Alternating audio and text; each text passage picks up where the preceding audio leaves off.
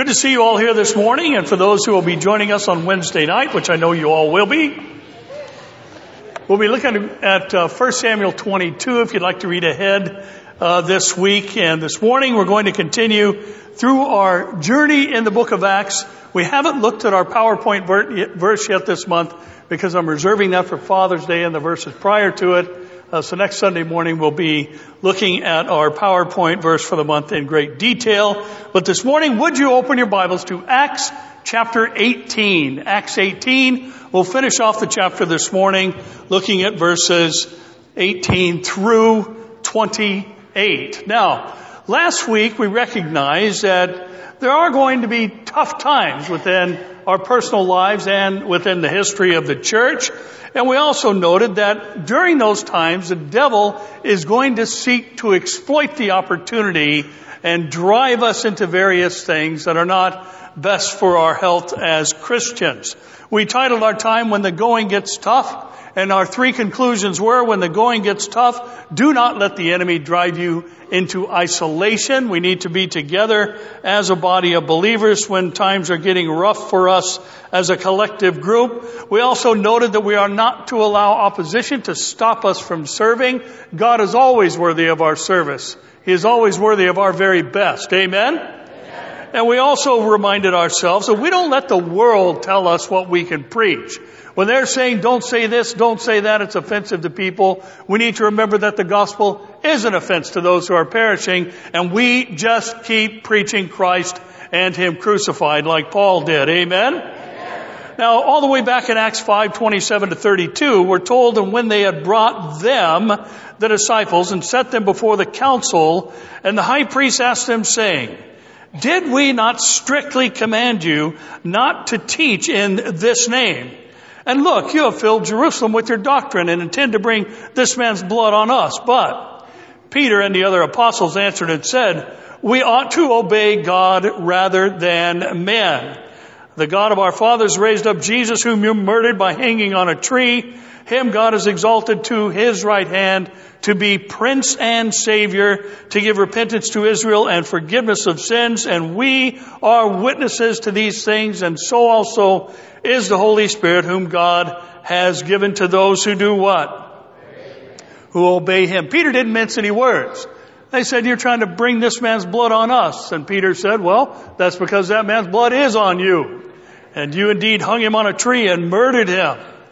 And they were facing difficult times. It was a rough patch, so to speak, early in the history of the church. And we too, at the end of the church age, I believe, are have come upon, I should say, perilous times. We have many things happening in the world today, and many bizarre things happening in our world today. It is bizarre to me that someone like Lady Gaga says that Vice President Mike Pence is the worst representation of what it means to be a Christian.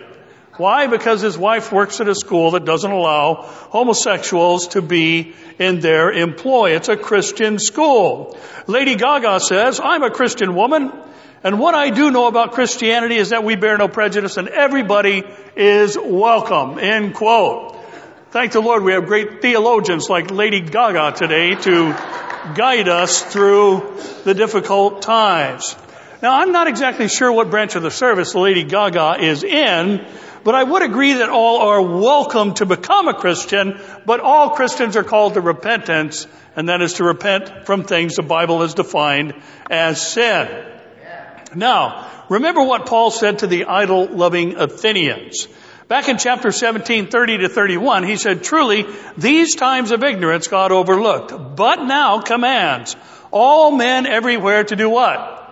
To repent. In this case, in context, it is of their idolatry. And idolatry is certainly a sin, because He has appointed a day on which He will judge the world in righteousness by the man whom He has ordained. He has given assurance to this, uh, of this to all by raising Him, the man who will judge all, from the dead. Obviously speaking of Jesus. Now, in our journey today, Paul leaves Corinth. He heads back to where his missionary journey began in Syrian Antioch, and he stops in Ephesus with Priscilla and Aquila, and then he leaves them there and heads out himself to the port at Caesarea en route to Antioch. Now, while in Ephesus, Aquila and Priscilla are going to encounter a man named Apollos, who is described as being eloquent and mighty in the Scriptures. Now, Paul would later acknowledge the gift that God had given to Apollos and what he would write about him and others associated with his ministry will give us our direction for the day. Now, in First Corinthians sixteen, eight to seventeen, Paul said, "But I will tarry in Ephesus until Pentecost." Now, this is something that's referred to in our text, and we'll look at that in a moment. "For a great and effective door has opened to me, and there are many adversaries. And if Timothy comes, see that he may be with you without fear, for he does the work of the Lord, as I also do. Therefore, let no one despise him, but send him on his journey," how? "In peace, that he may come to me, for I am waiting for him with the brethren. Now concerning our brother Apollos, I strongly urged him to come with you, uh, to you with the brethren, but he was quite unwilling to come at this time. However, he will come when he has a convenient time. Watch, stand, stand fast in the faith, be brave, be strong. Let all that you do be done with" what? "Love. I urge you, brethren. You know the household of Stephanas, that at uh, the first fruits of Achaia, and that they have devoted themselves to the ministry of the saints, and you submit to such, and to everyone who works and labors with us. I am glad about the coming of Stephanas, Fortunatus, and Achaicus, for what was lacking on your part they supplied.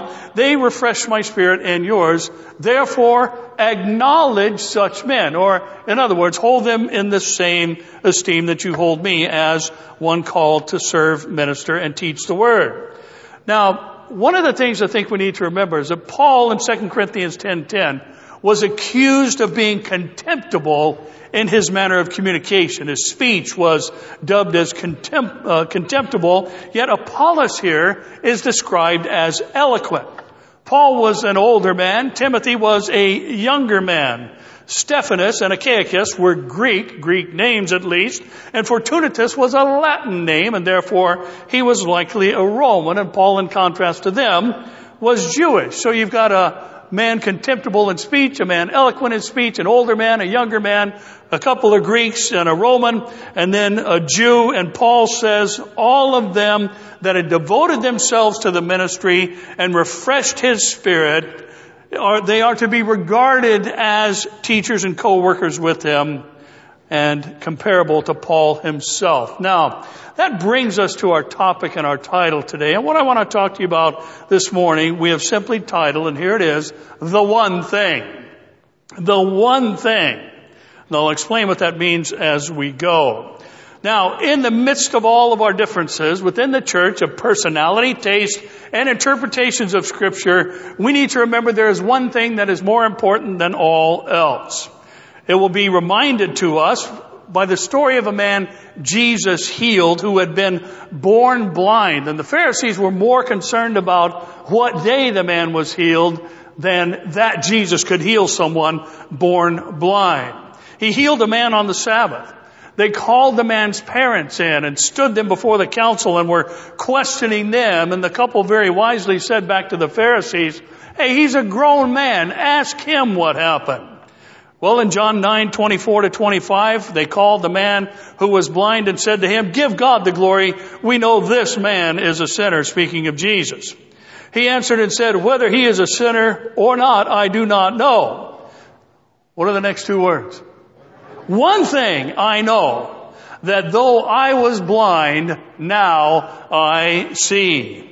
Now, that's what we need to remember. That's the one thing we need to remember, that the Lord has opened our eyes to the truth about who He is. And listen, there's too much nonsense in the body of Christ today and not enough mercy and grace. Somebody say amen.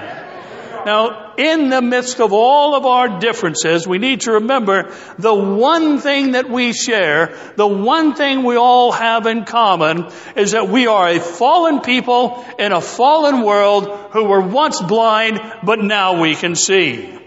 Now, This one thing that we all share in common is going to manifest itself in various traditions and practices, yet it doesn't diminish the one thing that Jesus has saved us all from a devil's hell. Somebody say, amen. So this morning, would you stand and read with me, please, as we examine the one thing through three things. You'll understand that in a moment, too. From Acts chapter eighteen, verses eighteen through twenty is at least where we'll begin. Acts eighteen, eighteen. So Paul still remained a good while. Then he took leave of the brethren and sailed for Syria, and Priscilla and Aquila were with him. He had his hair cut off at Cenchrea, for he had taken a vow. And he came to Ephesus and left them there, but he himself entered the synagogue and reasoned with the Jews. When they asked him to stay a longer time with them, he did not consent. I'm sorry, let's go ahead and read all the way through. But took leave of them, saying, I must by all means keep this coming feast in Jerusalem, but I will return again to you, God willing. And he sailed from Ephesus. And when he had landed at Caesarea and gone up and greeted the church, he went down to Antioch. After he had spent some time there, he departed and went over the region of Galatia and Phrygia in order, strengthening all the disciples.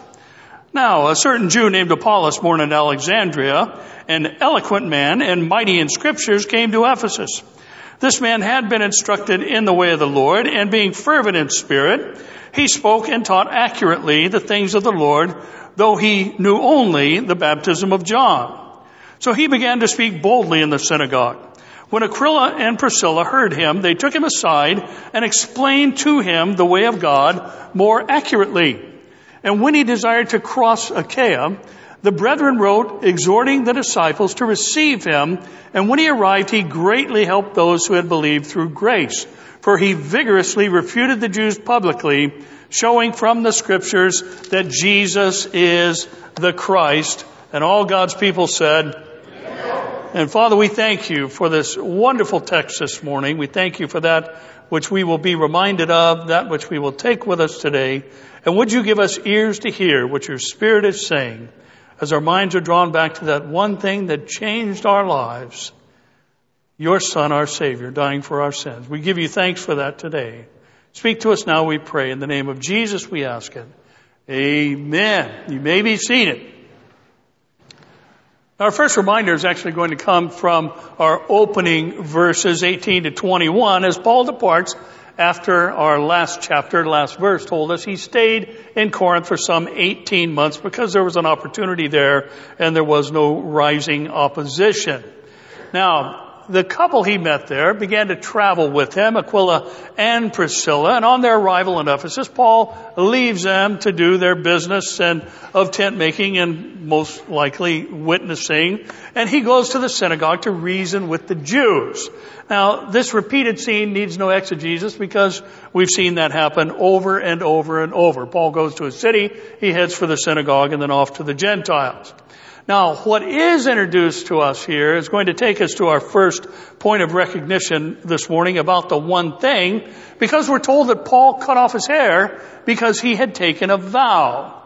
And then when he was asked to remain in Ephesus, he says, I cannot go because I must, if at all possible, keep the coming feast in Jerusalem. Now, the feast that he wanted to keep was the Passover.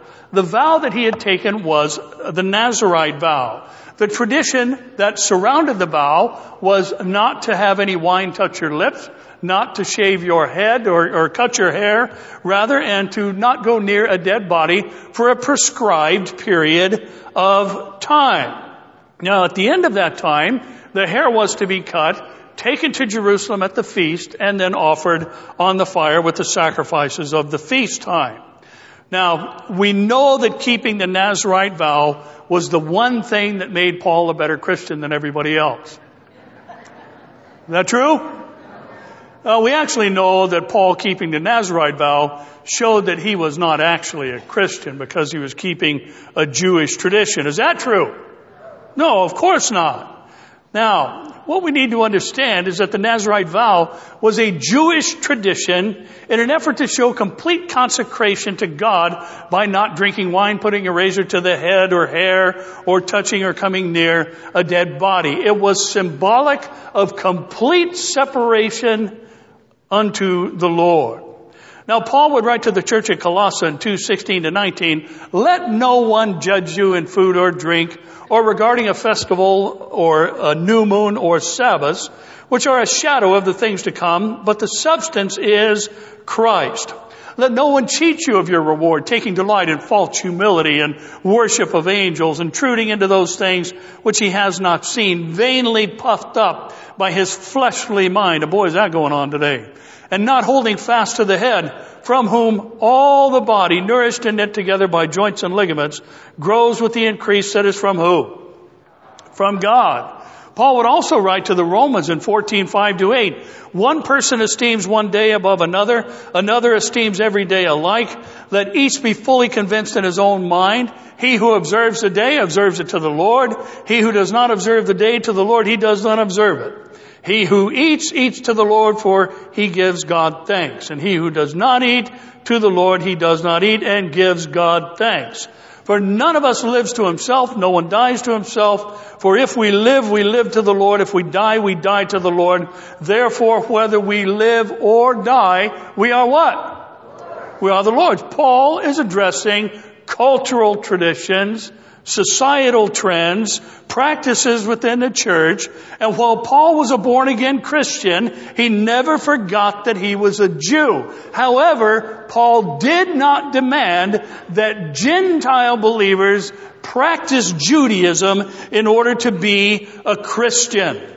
And what he focused on with those who are of a different background and tradition is the one thing we all share, and that is in Christ we are new creations. All things have passed away. Behold, all things become new. Now here Paul takes the Nazirite vow. Here Paul doesn't put a razor to his head. Here Paul doesn't go near a dead body. Here Paul doesn't allow wine to come to his lips. Here Paul is taking his now shaved head, the hair of it that is, to the sacrifice in Jerusalem, a traditional practice of the Jews, and yet Paul is very clearly a born-again Christian. And then he says to those in Colossae, and he says to those in Rome, listen, these traditions that many practice, some may eat, some may not eat certain things, some may eat meat sacrificed to an idol, some may not eat meat, but we are all the Lord's in the midst of our non-heretical tradition. Somebody say, yes. Now, here's what we need to take away from what we've learned from Paul thus far. Listen this morning. Good traditions can become bad doctrine by making them requirements. Good traditions can become bad doctrine by making them requirements. Now listen, there are many ways to express one's dedication or worship to God. Some of them may not be understood by some groups. Some may not like how someone expresses their commitment and dedication to God. Some may say, you know, Paul was basically telling others that they needed to be under the law by following the Nazirite vow, which wasn't true. Some may not have liked the practice. Some may not like it today. But listen, because people do things differently, to say they are not of the Lord is just as bad as saying that certain traditions are only of the Lord. I can't think of a better example than the worship wars that are going on today. This is the most visible battle of our time. Some people like hymns. Yeah? There's some people here that like hymns. Somebody say amen. Amen. People like hymns. Some people prefer contemporary Christian music. Other people prefer folk-style worship, some country, and still others believe that when you come into the sanctuary, you have to sing all the worship songs a cappella. Now, listen, here's the thing. When one group says the other group is wrong, this causes the accuser to take the place of God and know what's going on in someone's heart. And that is not something that any of us are qualified to do. And the same is true of preaching styles. Some prefer the guy who sits on the stool and like a storyteller, works his way and walks them through the Scripture. And some people learn better that way, and that is their preferred style. Others like somebody who's kind of loud and talks loud through the whole sermon and gets fired up once in a while. Some people prefer the fiery preacher. But listen, there's every style in between as well. And we can't sit here and say, you know, that guy talks on, uh, sits on a stool and he talks like he's not excited. That's not from the Lord. Or we cannot say, listen, that guy gets up there and he sounds like he's yelling at us. That's not of the Lord. We cannot take those positions. Now listen, in Second Timothy two, twenty to twenty-six, Paul writes to young Timothy, but in a great house there are not only vessels of gold and silver, but also wood and clay, some for honor and some for dishonor. Therefore, if anyone cleanses himself from the latter, he will be a vessel for honor, sanctified and useful to who? The master, prepared for every good work. And he gives this counsel. Flee also youthful lust, but pursue righteousness, faith, love, peace with those who call on the Lord out of a pure heart. Now listen to what he says. But avoid foolish and ignorant disputes, knowing that they generate strife. And a servant of the Lord must not quarrel, but be gentle to all, able to teach, patient in humility, correcting those who are in opposition, if God perhaps will grant them repentance, so that they may know the truth, that they may come to their senses and escape the snare of the devil, having been taken captive by him to do his will. Is the devil still roaming the earth like a roaring lion, seeking whom he may devour today? Does he still only come to steal, kill, and destroy the elements of the abundant life that Jesus came to bring us? And again, the answer is yes. Listen, we are of, in this very room, we are of different cultural backgrounds as the corporate body of Christ. And for Paul, an unnecessary Nazirite vow, attendance at a now fulfilled feast day, was an expression of his commitment to the Lord as a Jewish Christian. Now the same thing is true today. There are things that are God-honoring in one culture or season of history that may not be to our liking and understanding.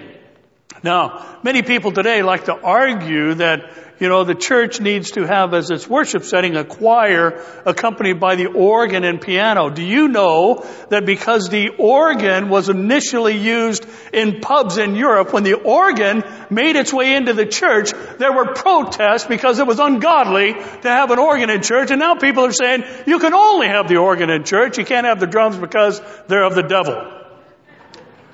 What a mess. And this is what Paul is saying. Don't get caught up in all these things that generate strife. I was in a church service on a Wednesday night one time in South Africa. And during the worship time, I mean early in the worship time, maybe within the first two measures of the very first song, there was instantly a seventy-five or eighty person long conga line taking laps around the church. And it lasted for fifteen minutes. Now, if you do that here, we've got people who will, no, I'm just kidding.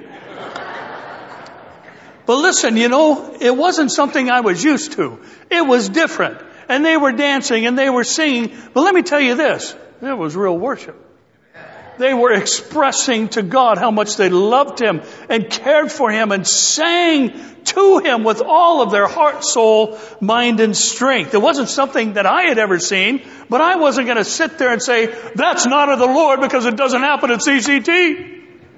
Or it's not part of the Calvary movement. Or the Baptists don't do that. Listen, I was there. It was real. It was an honest act of worship for them. It was a cultural thing. And I do believe that the Lord received and inhabited their praises. Listen, we need to be careful of saying our tradition is the only tradition, and if you don't follow our tradition, you're not saved. That is not how we are to conduct ourselves. Somebody say, yeah. Now, let's pick it up in twenty-two and twenty-three and revisit those verses.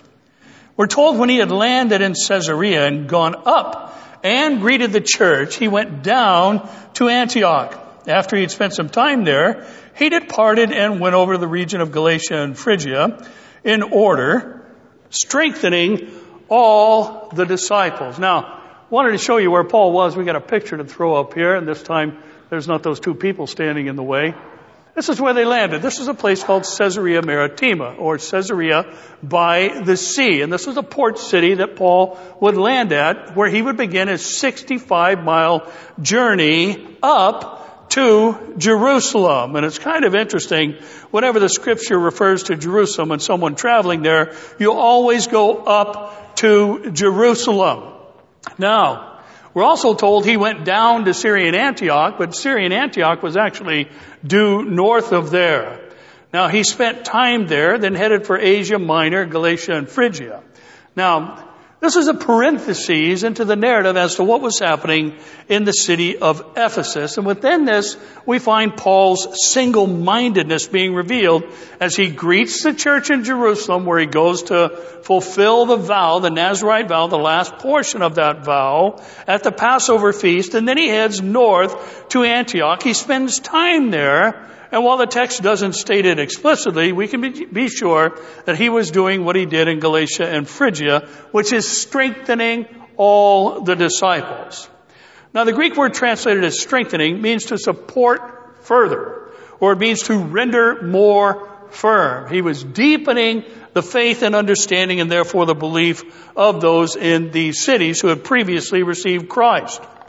Now, in Acts fourteen, twenty-one to twenty-two, we're told, and when they had preached the gospel to that city and made many disciples, they returned to Lystra, Iconium, and Antioch, strengthening the souls of the disciples. Again, this is his pattern. And he did so by exhorting them to continue in the faith and saying, we must, through many tribulations, enter the kingdom of God. Now, keep that phrase in mind, because it's important. The fact is, in Acts fifteen, we're also told in thirty-nine to forty-one that the contention became so sharp that they parted from one another. And Barnabas took Mark and sailed to Cyprus, but Paul chose Silas and departed, being commended by the brethren to the grace of God. And he went through Syria and Cilicia, doing what? Strengthening the churches. Now, Paul strengthened the churches after the dispute with Barnabas. And the strengthening of the disciples in Acts fourteen was after he was stoned in Lystra and assumed to be dead. And thus he says, we must through many tribulations enter the kingdom of God. Now, I want to draw your minds back to what we mentioned last week. When the going gets tough, we cannot allow the opposition to stop or keep us from serving. Paul didn't, and we shouldn't, and that's where you say, now, here's the conclusion about the one thing that has impacted our lives, our blindness now having been turned into sight. Here's the next thing we need to consider. Listen, one tradition common among all Christians should be blessing others. One tradition common among all Christians should be blessing others. That's what Paul was doing from place to place to place as he traveled. He was always seeking to be a blessing. Now, blessing others is not what you do after someone sneezes. Blessings can be words. They can be words of encouragement, exhortation, that do indeed strengthen other people. And James tells us in three ten to twelve, out of the same mouth proceed blessing and cursing. My brethren, these things ought not to be so. Does a spring send forth fresh water and bitter from the same opening? Can a fig tree, my brethren, bear olives? Or a grapevine bear figs? Thus no spring yields both salt water and fresh. Now, I have to say, as James says, no, from the same mouth, blessings and cursings should not flow. And I think in our day we have many who have blessings and cursings coming from their fingers as they place them on the keyboards. And I like to call them the church police. And they are in full swing today, condemning and criticizing everyone who isn't like them. These things ought not to be so. Somebody say, now, in First Peter three, eight to twelve, Peter says, finally, all of you be of what? One mind, having compassion for one another, love as brothers, be tender-hearted, be courteous, not returning evil for evil or reviling for reviling, but on the contrary, blessing, knowing that you were called to this, that you may inherit a blessing. For he who would love life and see good days, let him refrain his tongue from evil and his lips from speaking deceit. Let him turn away from evil and do what? Good, let him seek peace and pursue it. For the eyes of the Lord are on the righteous, and his ears are open to their prayers. But the face of the Lord is against those who what? Who do evil. Now, I have to be honest, I'm pretty thick-skinned. I don't usually have things bother me, but as the church grew and as opportunities opened up to have an online presence both through our website and his channel, it took me a little bit of time to get used to being called of the devil, a heretic, godless, and I've even been called the Antichrist, and all other names not proper for anyone's conversation have been associated with me as well by many of the keyboard cowards out there whose boldness comes strictly from their online anonymity. Now, it's not a fun thing to experience, and therefore it isn't something that any of us ought to be pursuing. We ought to be a blessing to one another, even online. Oh man, that was really weak. Even online, we ought to be a blessing to one another. Amen? Now, I've always found it noteworthy that in the list of six things the Lord hates and seven that are an abomination to Him, He lists a series of actions, and then He identifies an individual. One who sows discord among the brethren is something the Lord hates. But listen, being a blessing or not is not limited to words. It includes our actions. And Galatians four fifteen says, "What then was the blessing you enjoyed? For I bear witness that if possible you would have plucked out your own eyes and given them to me." Now some believe that this is a reference to Paul's thorn in the flesh that he petitioned the Lord three times to take from him. Some say he suffered from ophthalmia or one of the other eye-related maladies of the day. Others say it's possible that the vision problem was actually the aftermath of having been stoned in Lystra. And whatever the case, the point is, is that there were those in Galatia who would have given their eyes to help Paul's situation if it were possible. Now this too is to be a part of every Christian's practice. And Paul here very clearly is employing some hyperbole, and he simply is underscoring the height of being a blessing that we ought to aspire to. And he would go on later in Galatians and say in six, nine to ten, "Let us not grow weary while doing good, for in due season we shall reap if we do not what? Lose heart. Therefore, as we have opportunity, let us do good to who? To all, especially to those who are of the household of faith." Now, Paul, after the Barnabas battle and the stoning at Lystra, was doing what he had always done. He was strengthening others and thus being a blessing to them. Now later in Acts twenty, thirty-two to thirty-five, Luke will write, "So now, brethren, I commend you to God and to the word of His grace, which is able to do what? Build you up and give you an inheritance among all those who are sanctified." Then Paul says, "I have coveted no one's silver, gold, or apparel. Yes, you yourselves know that these hands have provided for my necessities. For those who were with me, I have shown you in every way by laboring like this, that you must," what's the next word? "Support the weak and remember the words of the Lord Jesus, that He said, it is more what? Blessed to give than to receive." Do you believe that today? Have you made it your practice to be a blessing? It is the one trait that should be common among us all, even within the diversity of traditions and practices within the church. Now let's take a second read through twenty-four to twenty-eight. "Now we're told about the certain Jew named Apollos, born at Alexandria, Egypt, an eloquent man, mighty in scriptures, who came to Ephesus. He'd been instructed in the way of the Lord. He was fervent in spirit. He spoke and taught accurately the things of the Lord, though he only knew the baptism of John. So he began to speak boldly in the synagogue, and when Aquila and Priscilla heard him, they took him aside and explained to him the way of God more accurately. And when he desired to cross Achaia, the brethren wrote and exhorted the disciples to receive him, and when he arrived, he had greatly helped those who had believed through grace, for he vigorously refuted the Jews," how? "Publicly, showing from the scriptures that Jesus is the Christ." Now, while Paul is out strengthening all the disciples, Apollos, an Egyptian Jew, described as eloquent and mighty in scriptures, arrives in Ephesus. He knew the word. He was unusually, unusually educated in Alexandria, where it was kind of a, a city similar to that of Athens in its reputation for knowledge. The greatest library in the world was in Alexandria. It was home to Euclid, Porphyry, uh, Plotinus, and Philo, a philosopher at the very time that Jesus walked the earth. The Septuagint was translated there, and Apollos was kind of a synthesis of Hebrew and Greek learning and culture. We're told that he was fervent in spirit. That means, the word fervent means he was boiling or fiery hot as a speaker. He knew the word.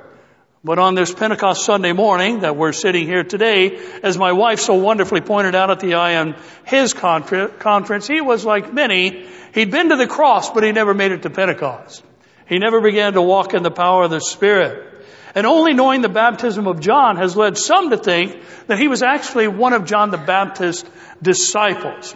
We're told he boldly spoke in the synagogue, and Aquila and Priscilla posted on Facebook how lousy his message was and everything that they didn't like about his teaching. Is that what it says? They took him aside privately and explained to him that he was missing something in his message, and there was more to the faith than the baptism that John taught, the baptism of repentance. There was also the baptism of the Holy Spirit. Now, we'll talk more about this in chapter nineteen, about the possibility of being saved yet not filled with the Spirit at that point in time, as we'll encounter that very thing in our opening verses. Now, Priscilla and Aquila recognized some deficiencies in Apollos' understanding, yet they did not correct him in public. There was no scorn. There was no criticism. There was no rejection. They didn't embarrass him. And listen, this is what God's grace does to us. It makes us like Jesus. Now, it's been an interesting few days. And my good friend, Amir Sarfati, had a major gaffe that was recorded and removed from uh, social media, from YouTube. He said something that he himself didn't believe. He said something that he actually had edited out of the message as it was posted. Someone decided to dig it up and throw it out there on Facebook, and therefore accuse Amir of being a heretic and those who are associated with him, including myself, Jack Hibbs, and Jan Markell. We are all guilty by association because we have stood on the same stage as Amir. Now, what Amir said, by his own admission, was wrong. And it was a major, major goof. And what he said was, in the midst of a message that was addressing all the different ways that Jesus in the Old Testament is identified, he said, Jesus is Michael the Archangel. Well, that's what the Jehovah's Witnesses believe. And the fact is, there has been a major attack on him, and therefore the rest of us, because of that statement that he actually misspoke and admitted he misspoke, and even responded by cutting and pasting a reply to someone who had emailed him about what the Jehovah's Witnesses believe, and that has lit a further fire. Now, here's the interesting thing. There are those, and some of them, who are prominent and well-known in the online community for attacking other people who have done just that. And all they have done is say, heretic, heretic, heretic, because Amir said something that is not true and that he himself doesn't believe. But here's the problem. All of those who have attacked him have failed to mention that there are those within Judaism who believe, and including in the Midrash, the commentary on the Old Testament, that Michael the Archangel is actually a title for the pre-incarnate Christ. There are those within Judaism who believe that. There are evangelical Christian Jews in Israel today who still believe that, because Michael's name, Mikael, means who is like God. There are elements of Judaism that believe that Michael is the one who dealt with Abraham, that Michael is the one who wrestled with Jacob, that Michael is the one who stood before Joshua. There are many Jews who believe this, or elements of Judaism that believe and teach this. I don't agree with that. Amir doesn't agree with that. But yet nobody mentioned that fact, besides the fact, now get this this morning, C H Spurgeon, in three of his books, said Michael the Archangel is none other than Jesus Christ. Matthew Henry, the eighteenth century commentator, said Michael the Archangel is an Old Testament title for a theophany, an appearance of Jesus Christ. John Calvin said that the Michael the Archangel is a way to describe an Old Testament appearance of Jesus Christ, just like the phrase the angel of the Lord, just like the phrase the branch, just like the phrase the Holy One of Israel. But these attackers didn't mention any of those other things. All they wanted to do was tear somebody down. And that is not the job of the church. We are to bless one another. We are to build one another up. We are not to go online and attack with half-truths and lies. Now, I will say this. Matthew Henry's wrong. John Calvin's wrong. C H Spurgeon is wrong.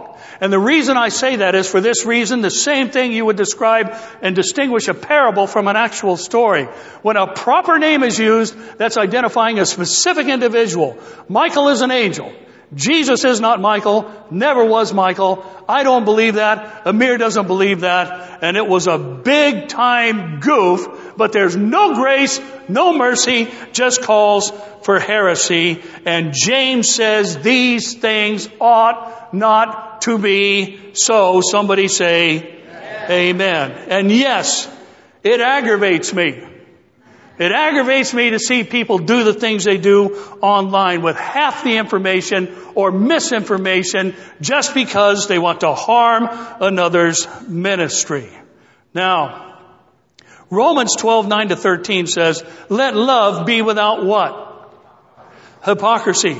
Abhor what is evil, cling to what is good. Be kindly affectionate to one another with brotherly love and honor, giving preference to one another, not lagging in diligence, fervent in spirit, serving the Lord, rejoicing in hope, patient in tribulation, continuing steadfastly online, talking about other people. Continuing steadfastly in what? Prayer. Distributing to the needs of the saint, given to hospitality. Listen, when Apollos desired to go to Achaia, Peloponnesus, or southern Greece, the brethren in Ephesus wrote letters on his behalf, exhorting the apostles, or the disciples, to welcome him as a brother and teacher. The end result was, when they did that, he greatly helped them by vigorously refuting the Jews publicly, showing from the Scriptures, those of the Old Testament, that Jesus is the Christ. Now, kind of interesting, the word Achaia actually means trouble. So what Apollos said, in essence, was he wanted to walk into trouble. And that's often what happens when we seek to go out and fulfill the word of the Lord. But he wound up encouraging others to receive Christ, even as he continued his own ministry and journey. Now, it's interesting that we have in our text an error or shortfall in one's teaching corrected privately. And then by comparison, we have a refutation of the Jews publicly. Now, what was the determining factor about how the two situations were handled? Well, the issue, obviously, was the deity of Jesus Christ. Now, there are many things attached to the deity of Christ, including the veracity of the Scriptures, the sufficiency of shed blood as a remission for our sins. Attached to the deity of Christ is also his right to rule and reign, and our obligation, therefore, to submit to him as Lord over our lives. Now listen, if Jesus is not God, his death was insufficient. His words are insignificant, and his rights as a ruler are non-existent. But he is God with us. He is God become flesh, who tabernacled among us. Now here's the final piece of the one thing we need to recognize this morning. Listen. Are you ready? Yes. Every Christian, say every Christian. Every Christian. Every Christian should respect and honor the Word of God. Yes. Every Christian should respect and honor the Word of God. Listen this morning. The Bible does not contain the Word of God. The Bible is the Word of God, from Genesis one to Revelation twenty-two and everything in between. The Word of God is even presented us uh, to us as the light of men that darkness could not comprehend, meaning to lay hold of or accept. And then in John one, we're told in one to five, in the beginning was the Word, and the Word was with God. And the Word what? was God. He was in the beginning with God. All things were made through him, and without him nothing was made that was made. In him was life, and life was the light of men, and light shines in the darkness, and the darkness did not what?